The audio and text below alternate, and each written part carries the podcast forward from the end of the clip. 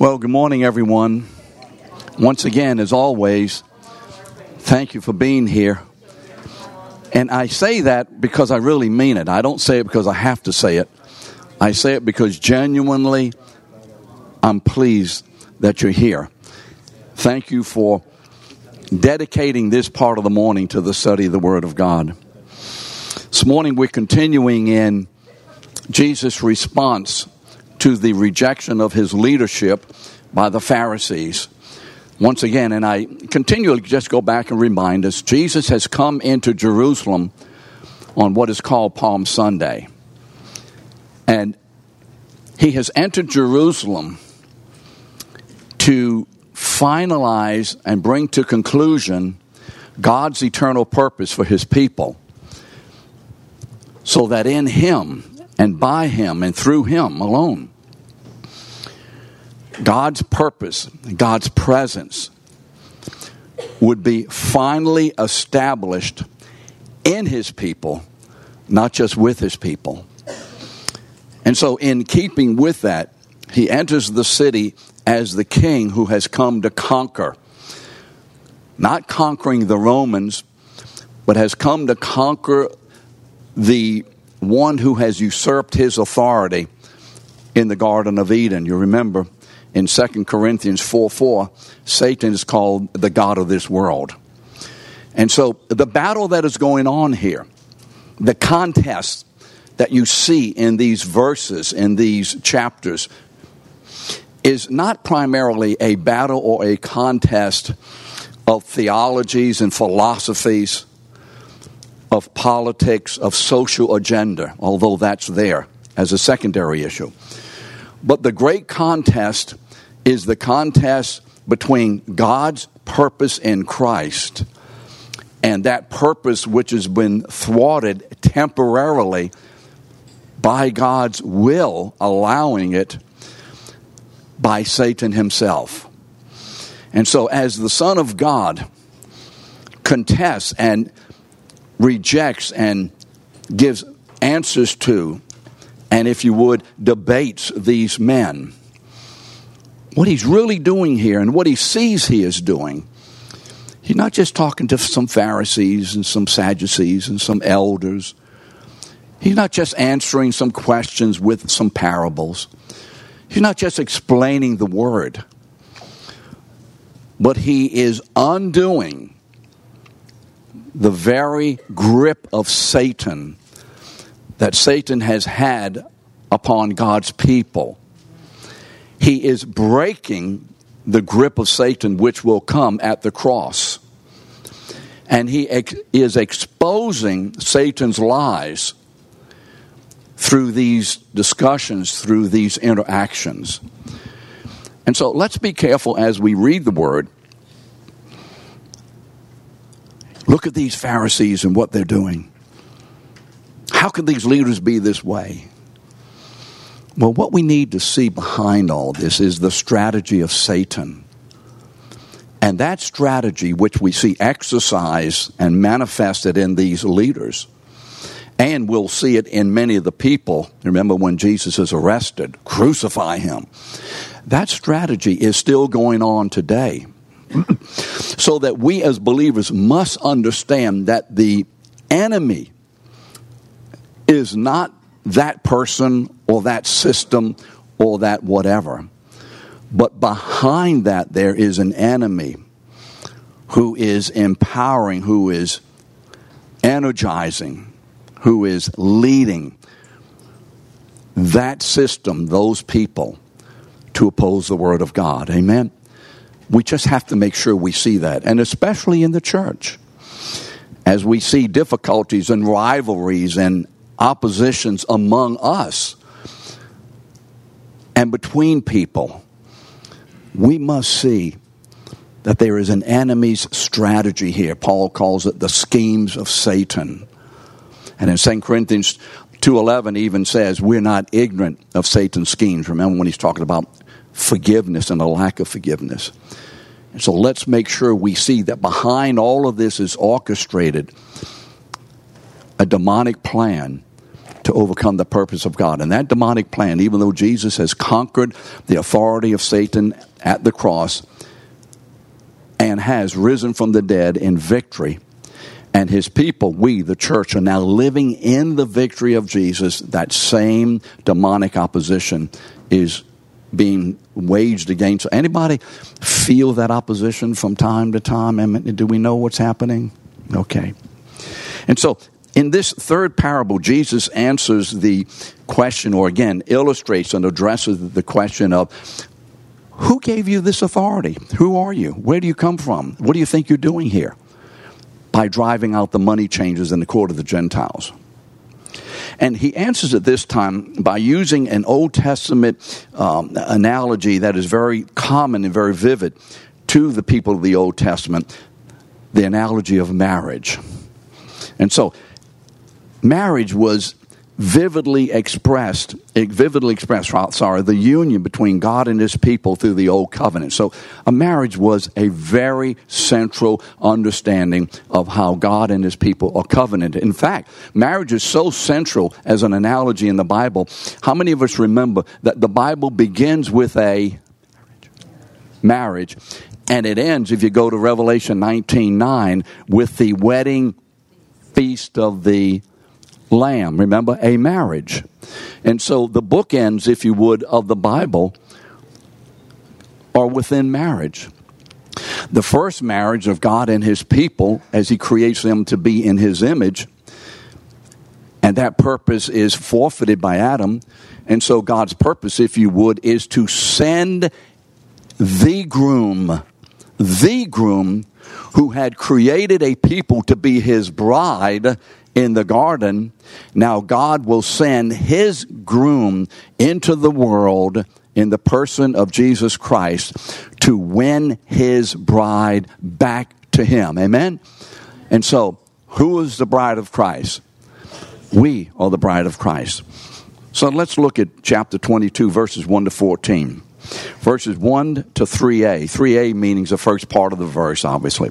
And again, Jesus spoke to them in parables, saying, The kingdom of God may be compared to a king who gave a wedding feast for his son and sent his servants to call those who were invited to the wedding feast. Now, this should be very vivid in our minds because what great event has just occurred across the pond? Remember the royal wedding. Now, think about the royal wedding. Keep that in your mind. I think it's a good illustration the royal wedding. The queen has sent out invitations into the country come to the wedding of my grandson. Now, how many of us would really like to have been invited? I know all of them. No, no, no, truly. Wouldn't it have been a wonderful occasion to have been there? Can you imagine? Phil, I've been invited to the wedding. Liz, you've been invited to the wedding, the royal wedding. You are of a select group of people. You see, it says something about the queen, and it says something about us. She ain't inviting just nobody. She's inviting a certain people. A certain people. You have to be a select group of people to get invited to this wedding. So here's the analogy a king is going to have a wedding for his son, and he sends out the invitation. And he sends it out to the servants. Look at this to call those who were invited to the wedding feast. Isn't that an interesting way of saying it? To call those who were invited to the wedding feast. God has a people. You remember in John 1:12, what does it say? And Jesus came to his own and his own what? Did not what? Receive him. Do you remember that? So here's what's happening. God has sent out an invitation. When did the call of Israel become his people? See, because Israel is that nation that is to be, if you would, God's bride upon the earth, to show the excellencies of God's name and his presence and to declare his glory throughout the world. This is the purpose of Israel. This is why God has called them. And so, when did God call his people? How many of you remember Ephesians 1 4? When does God call us to be his people? Before the foundation of the world. Before the foundation of the world. Now, how many of you remember? Some of you may not, but so, how many of you remember the day you were saved?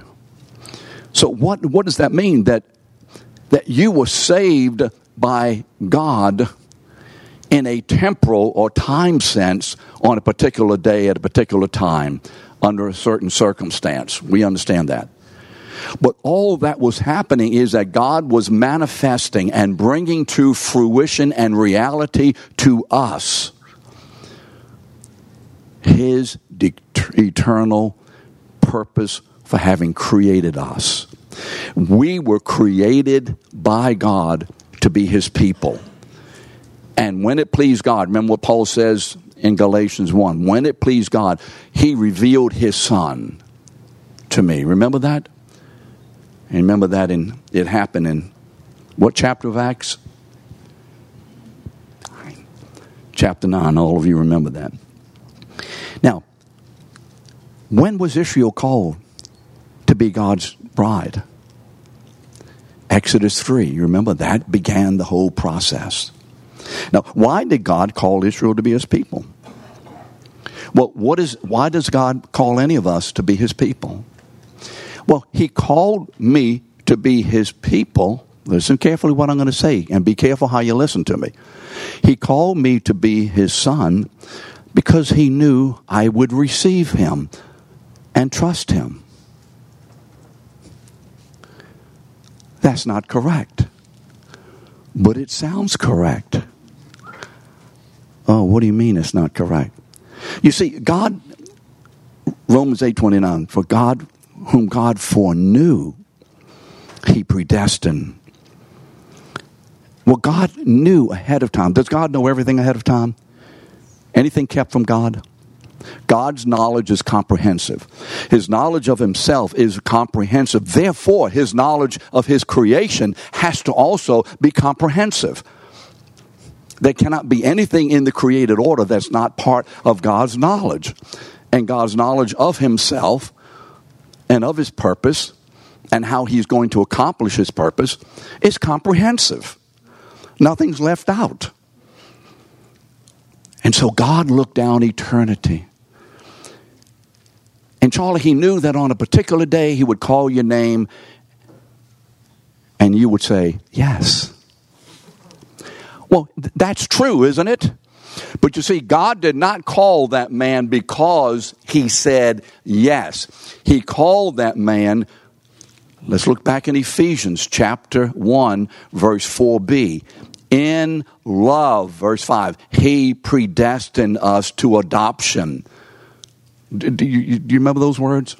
So, Charlie, how did you get saved? Because God loved you. And because God loved you, He created you to be His Son. And because of that, He called you. And as a result of God's call, do you everybody know who this man is?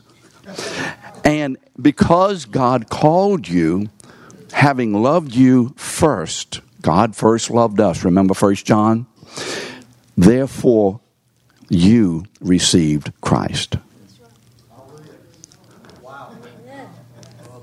Now that's what the word says. Just one verse would sum it up. 1 John 1.13.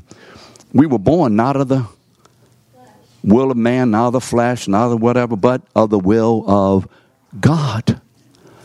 Now I spent a little time on that because there is a confusion. And so what does that mean? You know, I'm, I'm really debating about something here, and I really need your prayers and, and some revelation here. I've already done about most of the work for next week's Sunday school class. I don't remember what it's about, but I've done most of the work on it. But I am still not sure if I want to do this. But at least I'll ask you to do it. How many of you watched The Royal Wedding?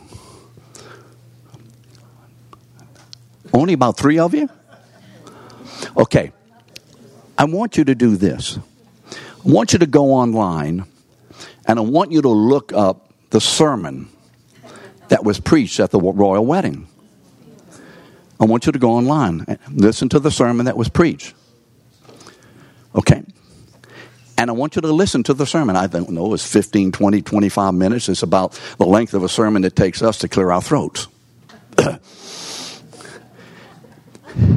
and I know that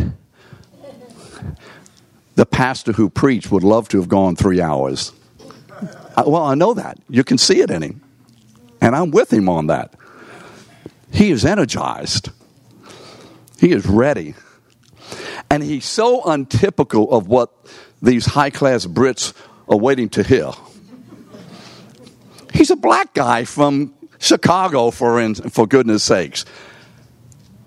And he preaches a sermon. And it is a sermon filled with feeling and emotion. And I have to say, I love that about so many of the black pastors. But I want you to listen to the sermon in a discerning way. And we may or may not talk about it next week, I'm not sure. Because it has to do with critically discerning the will of God. So if I say to you, did God save you because he knew ahead of time that you would receive Christ? Well, Adrian, in one way, yes, but if that's the reason for God saving you in your estimation, you have missed what God is doing here and have put the emphasis in the secondary rather than on the primary. So the call goes out to Israel be my people.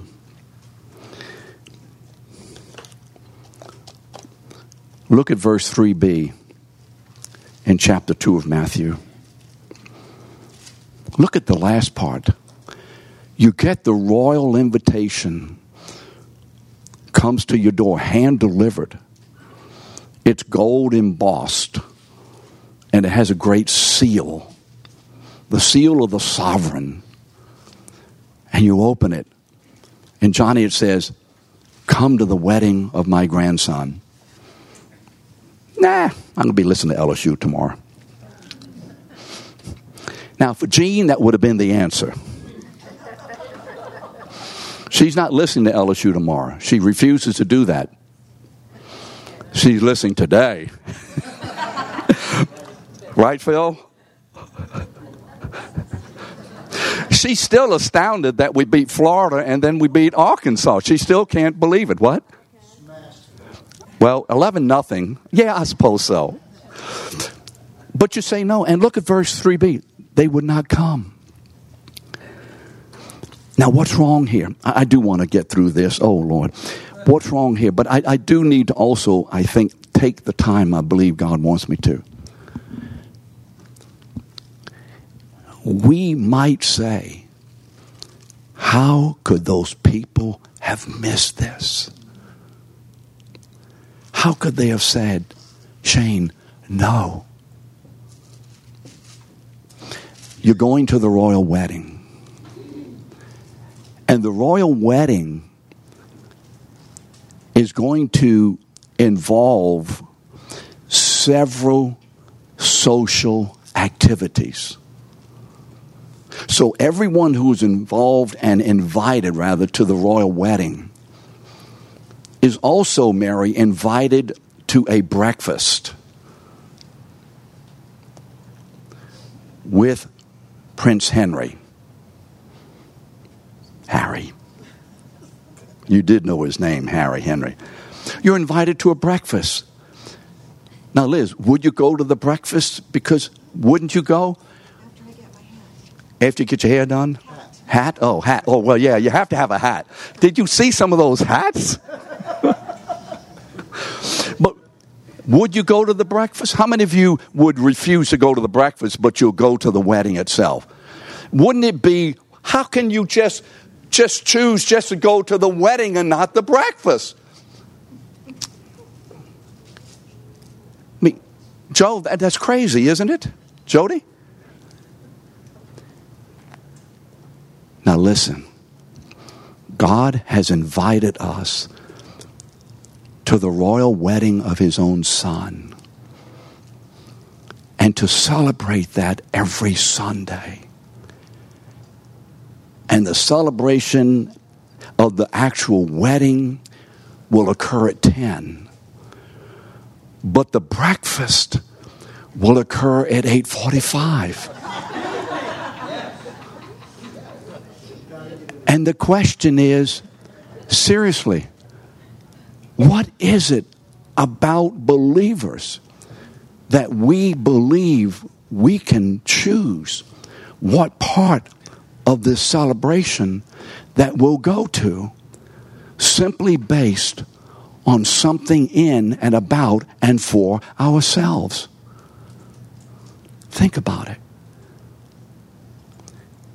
We are invited to the most royal celebration. And the Lord says, the big celebration is going to be at 10, but I want you all to be there during this part of the celebration because this part is essential in a different kind of way. And I want you to be there too.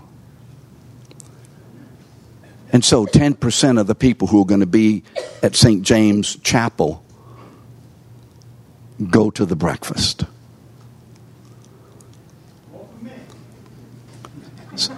What? Warfare.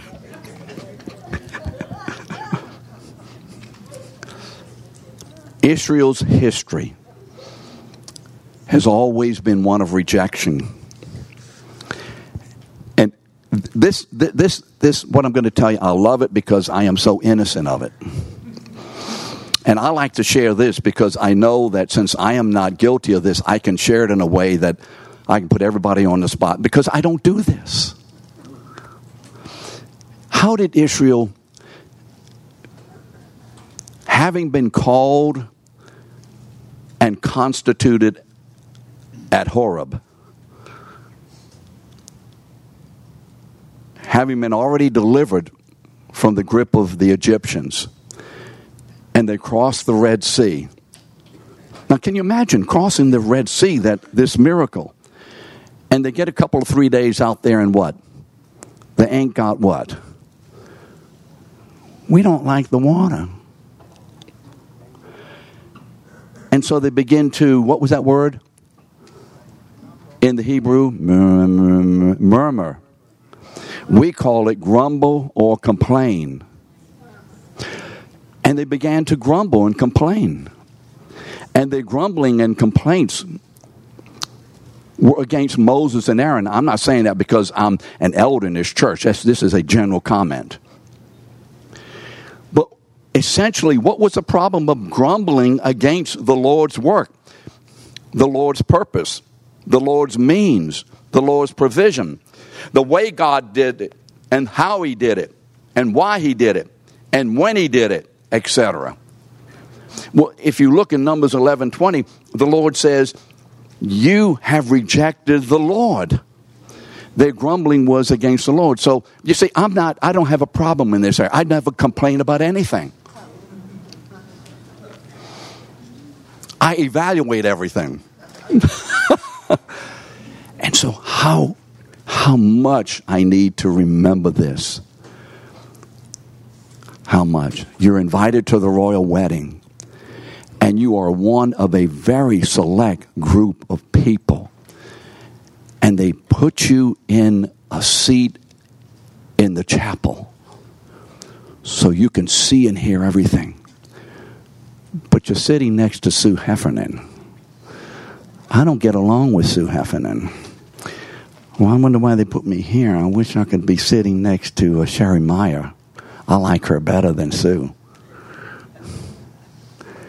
Or whatever the issue is, isn't the fact that we're in the wedding enough to overcome these kinds of complaints? I mean, tell me truthfully. Shouldn't it be? Shouldn't it be? I, I need to remember this. I need to think this way. what on this side of heaven, and I'm going to have an opportunity to uh, be challenged in this. I know that. I can smell it coming. The enemy sharpening his, his spear. What on this side of heaven is so significant in whatever category, to what extent, as compared to the fact that we're in the royal wedding?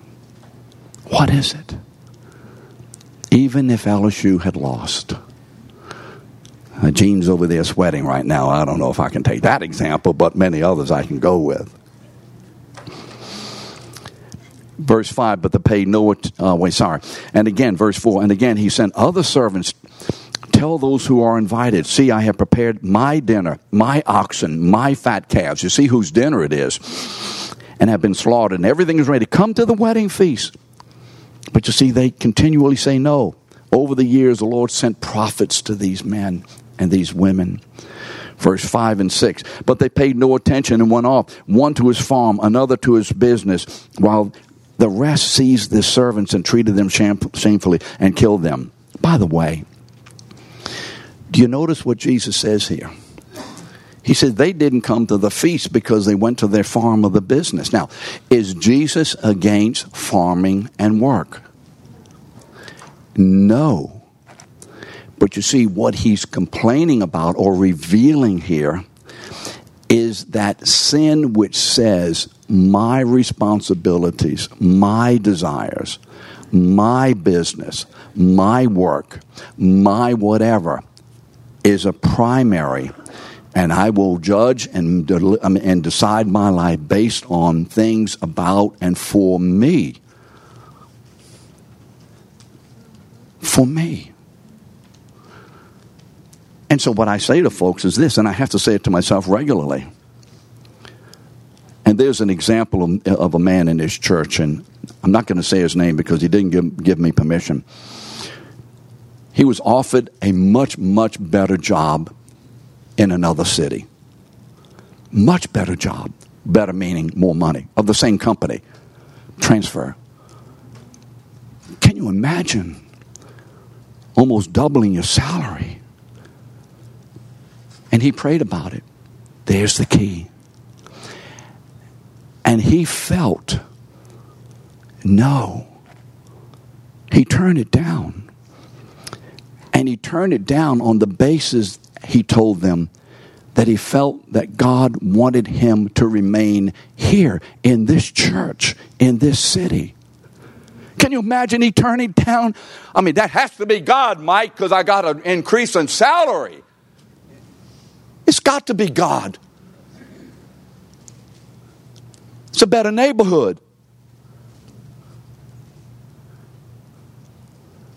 It's nicer. And so he said no. And he said no with the what word do I want here? The uh, not, not the danger, the the opportunity, the uh, that they could have fired him what word did I want there? With the risk that they could have fired him. So he's not only not going to take the job, but in not taking the job, Nick, he could have lost this job. And we talked several times about this. And he said, God's work in me and my family in this church is more important.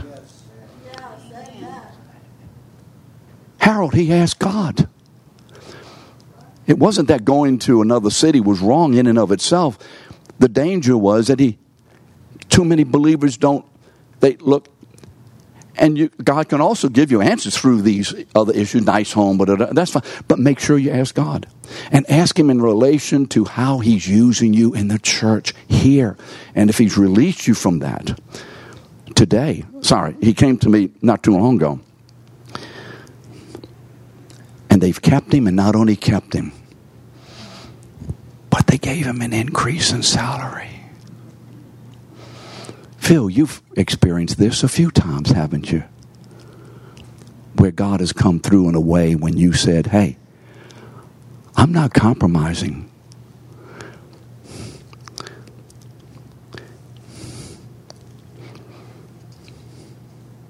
You see, for the people who had been invited to the wedding feast, Israel, the leaders, for them, life's call was louder and more alluring than the king's call. That reminds me of 1 John 2 15 through 17. I'm sorry, yeah, 1 John 2 15 through 17. The king was angry. I guess so. So he sent his troops and destroyed those murderers and burned their city. Did you notice that?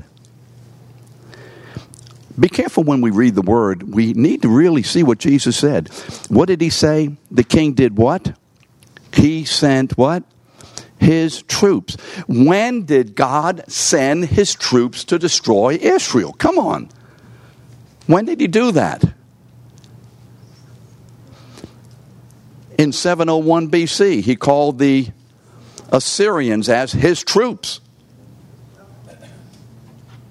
in 605 and then in 586 BC, he called the Babylonians to be his troops. In 70 AD, he called the Romans to be what? His troops. He called his troops. You see, this isn't figurative language. This is literally what happened. And you remember, I think I referenced 2 Kings 17 a couple of weeks ago. I think it's beginning verse 7 all the way to, I think, what it 40, 42, or 43, however long it goes. And over and over again, the Lord said, Destruction has come upon you because you refused. You didn't. You did. I did this and you wouldn't. I said, Go here. You wouldn't. Over and over and over again. Verses 8 to 10. Then he says to his servants, The wedding feast is ready, but those invited were not worthy. Worthy. Go therefore to the main roads and invite the wedding to the wedding feast as many as you will find. And these servants went out into the roads and gathered all whom they found, both bad and good. So the wedding hall was filled with the guests. I think one of the things we need to be very careful about in in heaven is this we need to be warned about something very possibly unpleasant. There won't be any vacant seats at the wedding feast, and we're going to have to sit next to people that, mm, mm, mm. Aren't you glad? God sees us as righteous in His Son and no more according to the flesh. Amen. Amen. Hmm. In these verses, the emphasis turns from those whom the Lord originally had invited to another people. Remember in verse 41 in the last uh, uh parable, the Pharisee said, you know, they'll, they'll take the vineyard and destroy those men and give it to another people. Remember the, the Gentiles. And so God gives it, said here, in another to another people. Again, echoes of Genesis 1 the nations, subdue the earth, and also echoes of the promise to Abraham in Genesis 17, a father of nations. And all this is promised and anticipated. See, those outsided, outsiders were considered to be not worthy of being God's people. One of the problems that Israel had developed over the years was this problem that still plagues the church today, and that is ethnicity. Ethnicity. Ethnicity still plagues us, in it, doesn't it? You think that's an issue that's no longer an issue in the church? It's a main problem still. The enemy is using our racial differences. Look around. You got people in here not of the same race. Look around. Yeah, people in here not of the same cultural background, financial background, social background, educational. And look at this group. Isn't God incredible to take all of us who were never in ourselves worthy, but by, as I said to Charlie, the eternal foreknowledge, decree of God to love us, He called us into His kingdom. Not based on anything in and of or about us intrinsically. Aren't you glad about that? You see, that begins to reduce my ability to be bragging. I think somebody said something like, Lest none of us brag. It was a scripture about Ephesians 2 8 and 9. Lest anybody brag. It's a work of God. Ethnicity. You see, the Pharisees, and you see this in John chapter 8, they understood that they as a nation were accepted by God simply because of their bloodline. We are Abraham's children. Abraham is our father, he tell, they tell Jesus in 8, 839. And Jesus says, Are you kidding? God can make children of these stones here. Again, once again, always pulling out from underneath us any supposed dependence or understanding that we are in the kingdom because of something about us intrinsically. But you see, in the parable, their worth had nothing to do, their worth had to do not with their intrinsic worth, but with their having been invited worth. Does that make sense to you? We had to be very careful because I've heard believers say this. Well, we're not worthy. We're not worthy.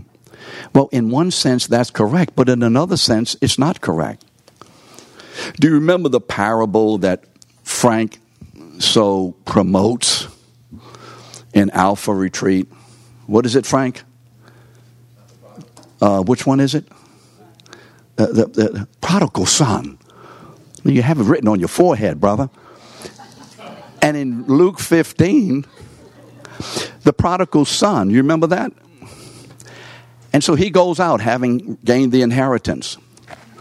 And he wastes it all. And finally, right before verse 17, he's in the pig house, P I G, pig house. That's where he is. And he comes to his senses, verse 17. Listen, he came to his senses.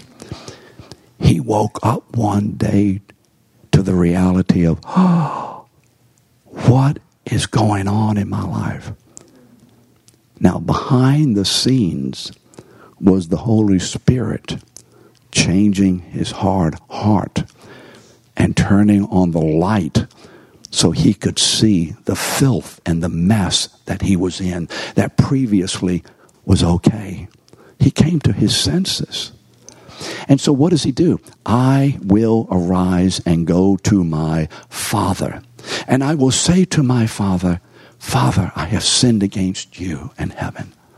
I am no longer worthy to be your son. Make me as one of your. So he goes home. And the father standing on the hill sees him coming. He sees him coming. And when he recognizes the boy, he ties up his robe. That's how you had to do it. He had to tie it up so he could run down the mountainside to see his son. And when he got to his son, what did he do? He kissed him. And he said, Put the robe on me, on him, etc. And the son says to the father, I have sinned. Okay, you're right. But then when the son begins to speak about not being worthy, the Bible says, but he stopped. Why was this son worthy as a son? Because the father made him his son. And that making him his son bestowed on him by the father's decree his worth. Does that make sense to you? So in Christ, as a believer, am I or have I been made worthy to participate in the things of God? How many of you still struggle with that? Come on. Don't we struggle with that kind of a thing? I'm worthy to call on God. I'm worthy.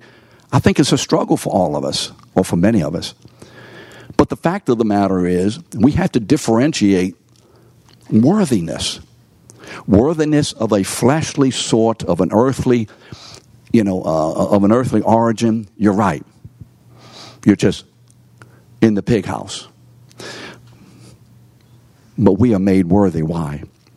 Because we have been invited into and have now become residents of the big house. Remember the big house? That's the house where the rich folks live. We've come from the pig house to the big house. Because of the prodigal, and Frank would tell you this. What does that word mean, Frank? Excessive love of the Father. Now, what verse did I just quote differently to you? Because of God's prodigal love. 1 John 3 1. See what love the Father has, what? Prodigaled upon us, excessively bestowed upon us. First, Second Thessalonians, we have been made again worthy by the call of God into the wedding feast of His Son by the gospel.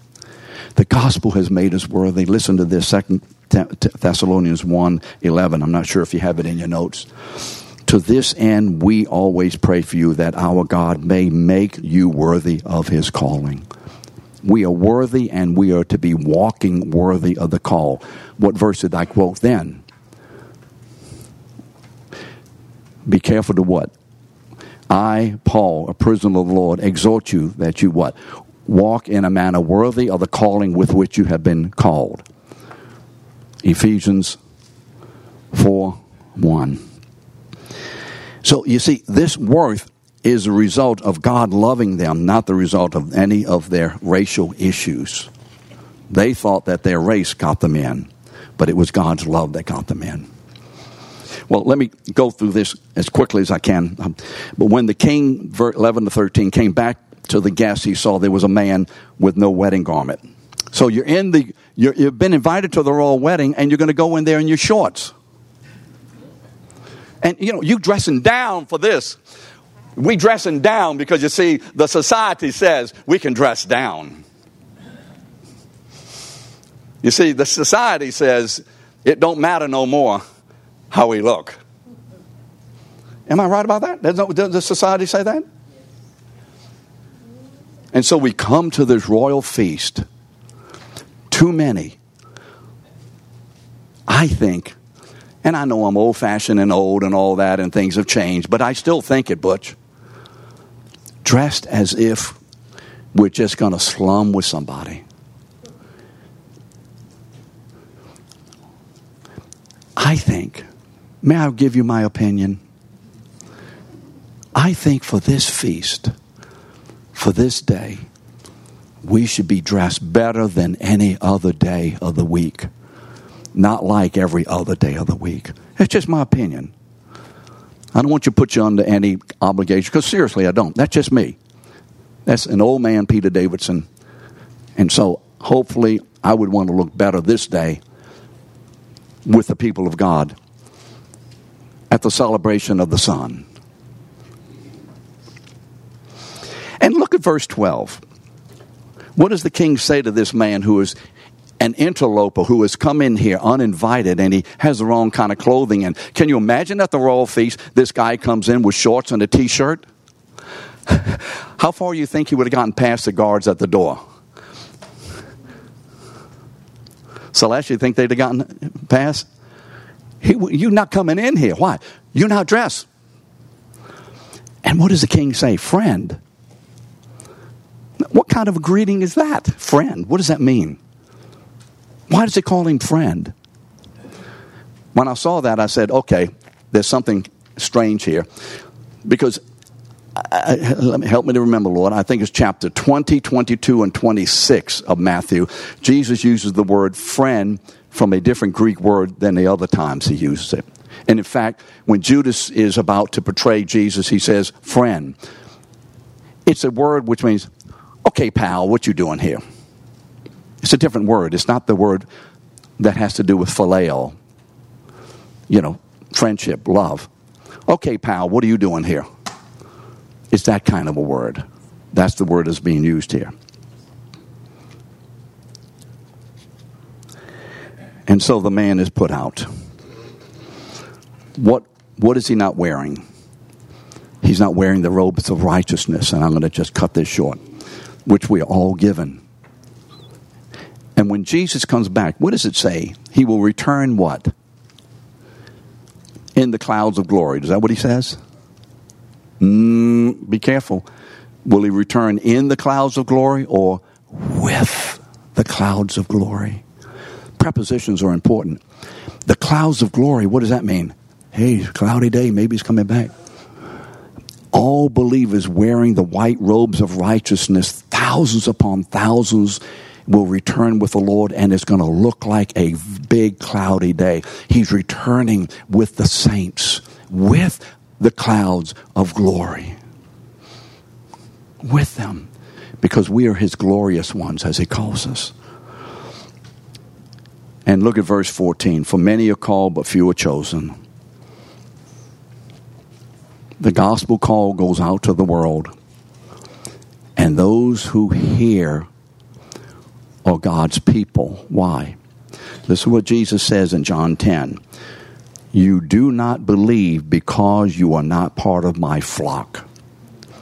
Typically, we would think you're not part of my flock because you do not believe. Now, how many of you would have said, okay, you're not part of my flock because you don't believe? That's how it's preached too often. But that's not what it says. And you see, probably Jesus' theology was a little off here. He says, You don't believe. Why? Because you're not chosen. Now that's tough. So I want to finish with this called and chosen. Call goes out to the world, the clarion call of the gospel. Whosoever will. Jesus Christ has died to save you. The, the blood of Jesus cleanses from all sin. We begin to preach the gospel, clarion call to all the world. And those who are those who have been loved by God from the very beginning are touched by the Holy Spirit to hear and respond correctly to that call and a birth into the kingdom of God by faith. Amen? Isn't it right? So called and chosen. Two equal truths. Sometimes we want to step on one for the advantage of the other.